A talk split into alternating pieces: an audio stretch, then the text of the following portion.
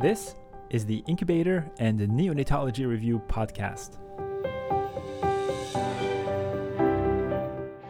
We are your study buddies for neonatology topics. I'm Dr. Ben Courchia. And I'm Dr. Daphna Yasova Barbeau. Welcome. Hello, everybody. Welcome back to the podcast. It's Wednesday. We are talking about caffeine. We're talking about apnea of prematurity. And uh, Daphna, everything okay? Yeah. Did you learn any new opening greetings at the TED conference? um, no, I did not. But yes, I am at TED, and um, and it is very exciting. Um, we are um, live tweeting from TED all week, uh, trying to bring you some of the ideas that are being um, talked about at TED 2022. Um, and we have more uh, things in the works uh, with TED. So stay tuned um, mm-hmm. as the incubator is uh, shooting for the stars. Uh, We're trying, in, aren't we? listen, um, the the driving force behind the incubator is to promulgate evidence-based practices that if they reach the target audience should help babies survive or have better outcomes. And that is a powerful driving force. So we're not going to mm-hmm. stop. Um, okay.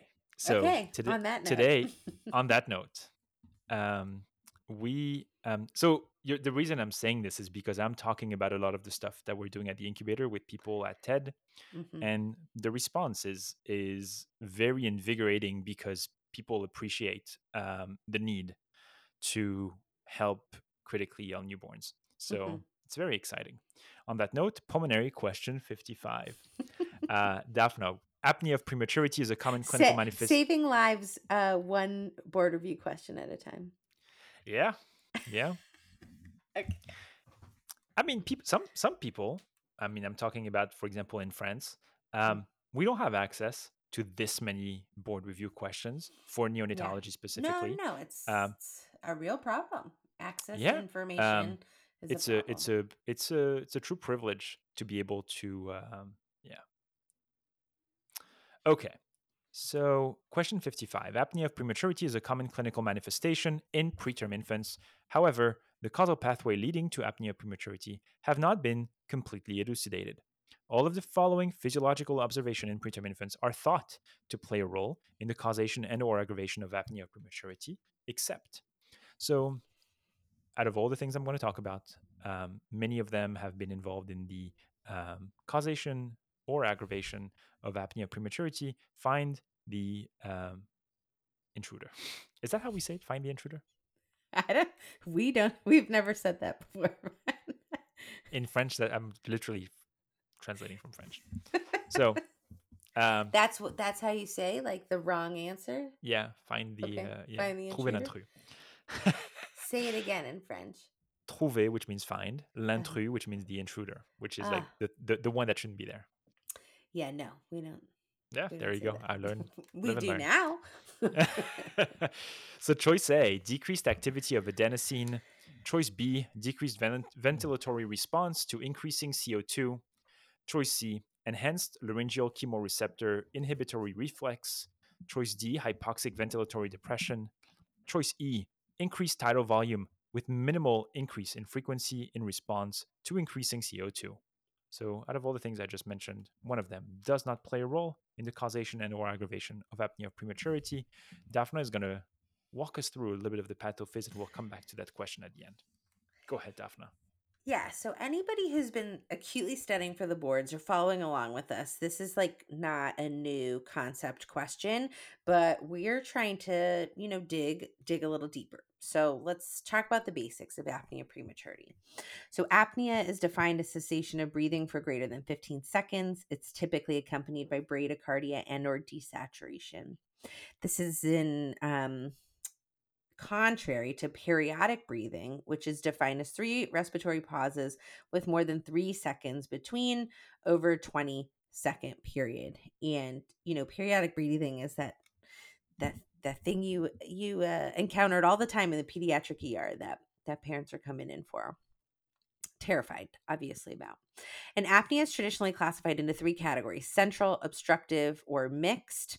And the exact mechanism of apnea of prematurity is still not um, completely elucidated, but we do understand that it's really multifactorial, and especially that apnea prematurity is really a mix of central and peripheral apnea, um, that there's central components and obstructive components for our little babies. Um, and obviously, the obstructive components um, are not modified by caffeine, which is something we're talking about this episode. But let's talk about the the peripheral components of apnea of prematurity. So we know that the carotid bar, uh, carotid body um, chemoreceptors are immature, just like the rest of the baby is, and um, those sensors, which typically um, sense arterial O2, CO2, and pH, do not function the way that they're supposed to. We know um, that there's the laryngeal chemoreflex is also implicated in apnea prematurity when the laryngeal mucosa is irritated basically by anything. And inhibition of breathing is mediated by the superior laryngeal nerve. And in lots of animal studies, this reflex is actually more prominent in the preterm animal compared to term animals, um, which is why we think that it affects the preterm baby more than the term baby. Um, we also know that our um, preterm infants have an excessive bradycardic response to basically anything that causes bradycardia. And then all the central components, we know that they overall have a delayed central nervous system development and immaturity. Um, in particular, they have decreased central chemosensitivity. So there's a decreased ventilatory response to hypercarbia. So as the CO2s rise, um, typically for children, for adults, um, even older babies, um, we would increase the respiratory rate. But in the preterm infant, they increase tidal volume instead of respiratory rate, which is less efficient. Yeah, they have they don't um, they don't have at they don't have much reserves to uh, dig. Right. yeah. That's exactly right. That's exactly right. But to go, And but probably- to go back to the laryngeal Go ahead. reflex, I'm sorry. So Mm. what you were saying was Mhm. that in preterm babies, the uh, Mhm. laryngeal reflex is exaggerated. Is that correct? Yeah, like overactive. Overactive. Right. Which I find interesting because if you had to attribute anything to uh, mechanisms in preterm infants, you would say, oh, they're immature, they're not responsive. But Mhm. this one somehow is overly active and it's not really helping our situation. For sure. For sure. Absolutely. Okay, that makes sense. Um, the other thing that's probably like the craziest, most terrifying thing about preterm babies is that they have this hypoxic ventilatory depression. So hypoxia in these babies leads to um, instead of increases in ventilation, decreases in ventilation. Um, we don't really understand why this happens, um, especially because in a lot of um, episodes, um, apnea actually precedes hypoxia, but we definitely think it plays a role. And then finally, one of the bigger central components of which caffeine um, majorly targets is adenosine. So, adenosine is an upregulated inhibitory neurotransmitter. So, it's like a double negative, which plays a role in inhibiting the phrenic and hypoglossal nerve. Um, so, um, overactivation of adenosine receptors is part of apnea of prematurity. So, thus, pathways resulting in apnea of prematurity involved increased action of adenosine, not decreased action of adenosine, which was answer A in our question, um, which was the accept or the intruder, which we found.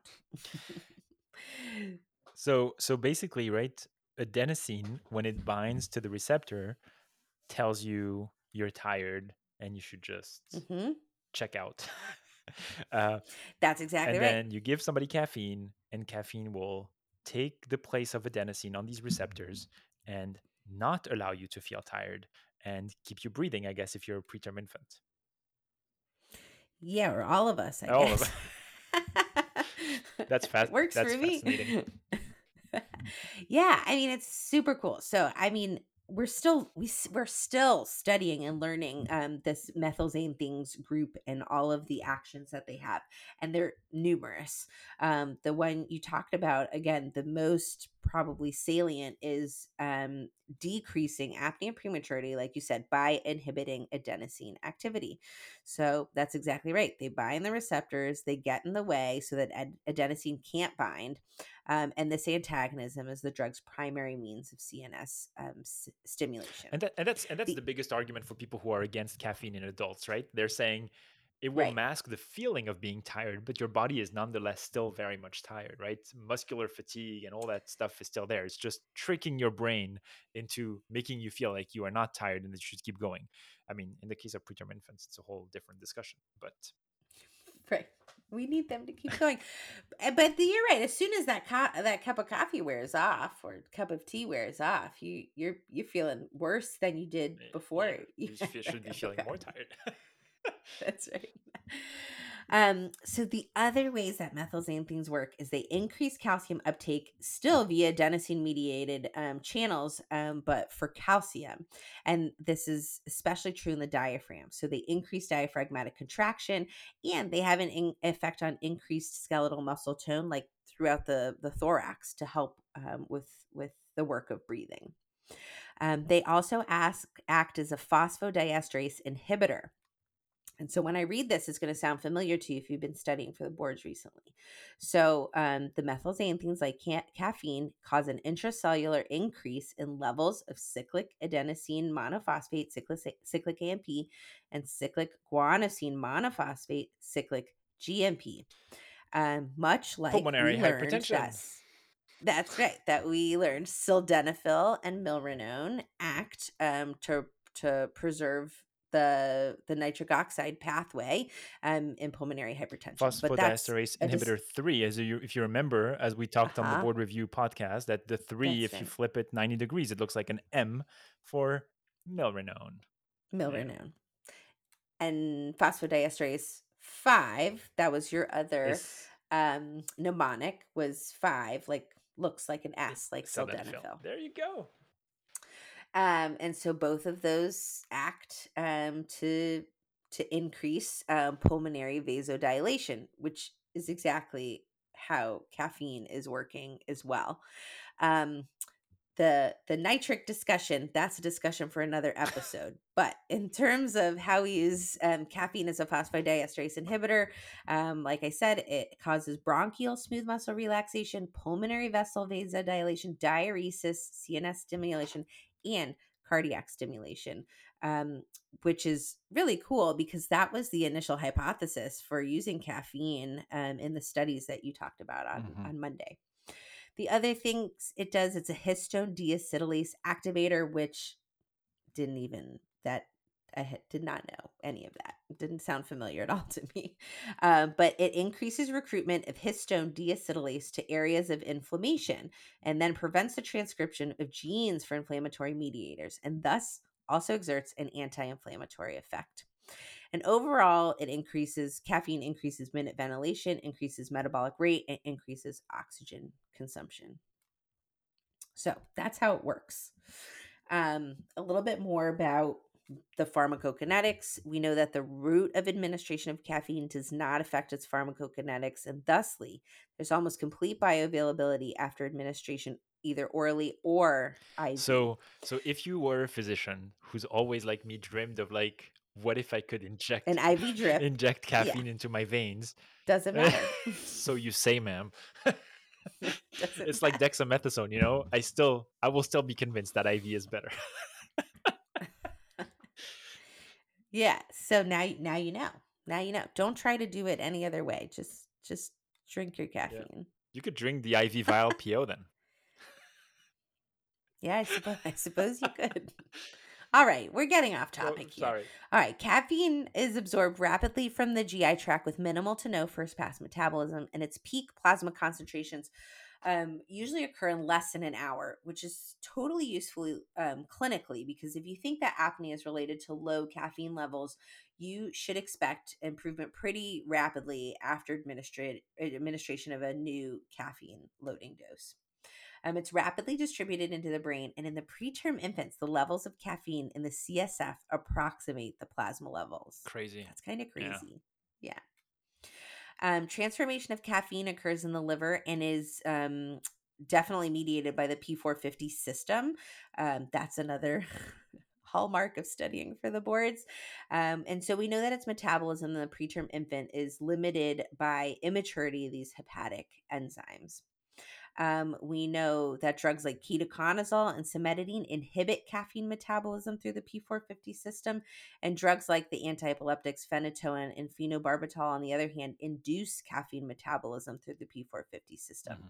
So dosing may need to be adjusted if there's concomitant use of these medications. The caffeine half life may be prolonged further in exclusively breastfed infants and infants with cholestatic jaundice, which I didn't know, so I thought that was interesting. Um, and in the first few weeks of life, caffeine is eliminated mainly by renal excretion. And so elimination is definitely slower in the preterm um, uh, infant compared to the term infant and in the term neonate compared with older children and adults because of renal immaturity. Um, a few more side notes uh, about the toxicity of caffeine, which honestly, other than tachycardia, I really don't think about. Um, but this is seen at really high levels, like 40 to 50, um, which is much higher than the, the target therapeutic range. They do include tachycardia, but also cardiac failure, pulmonary edema, hypertonia, sweating, and metabolic disturbances. Um, the other thing I wanted to talk about is all of the cool ways caffeine can actually caffeine levels can be measured if you're a unit that wants to measure Can caffeine. can I say can I say something Um, about side effects? yeah, The one thing I, I yeah, I was reading about that I think is notable as well is that yes, caffeine can cause seizures. Like if you if you really mm, go into right. astronomical levels. However, even at moderately higher doses, it at least will lower your seizure threshold. Um, and Mm-hmm. so, if you have a baby who seizure could be a concern, this is something to consider. Where um, at least the seizure is the seizure threshold is lowered uh, because of, of high doses of caffeine. So I thought that that's not really a true side effect; it's an indirect side effect, probably, but something I think worthy to consider. Yeah, and I I mean that's actually now that you're saying it, it's familiar to me from our counseling when we had older children who had seizure hmm disorders about the use of caffeine. Um, so that's yeah, Yeah. definitely something to think about. Um, you know, there's a lot of debate about whether we should be following caffeine levels, and some units do, some units don't. Um, because we know so much about the pharmacokinetics, we can we can basically predict what it'll look like, but obviously, um, it depends on the individual baby's you know hepatic and renal function for sure. There's such an interplay of everything else going on, but of note, caffeine levels can be measured in plasma, saliva, or urine and there's been some recent studies using dried blood spots, like we do with the newborn screen, um, so that we can make caffeine monitoring um, less invasive um, and using very little blood. Um, those were the big things That was very I helpful. wanted to get through So, today. um, thank you for that. And let's just go back to our question to try to close the loop.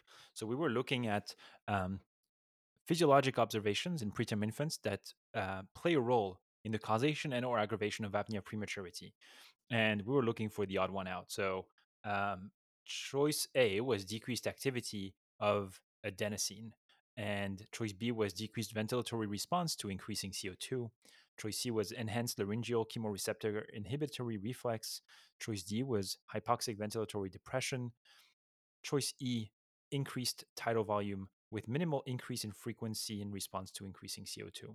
So the incorrect um, pathway was decreased activity of adenosine. And we've talked about that, right? How it is um, um, blocking the receptors of adenosine um, that is responsible for um, that's that's sort of how caffeine works.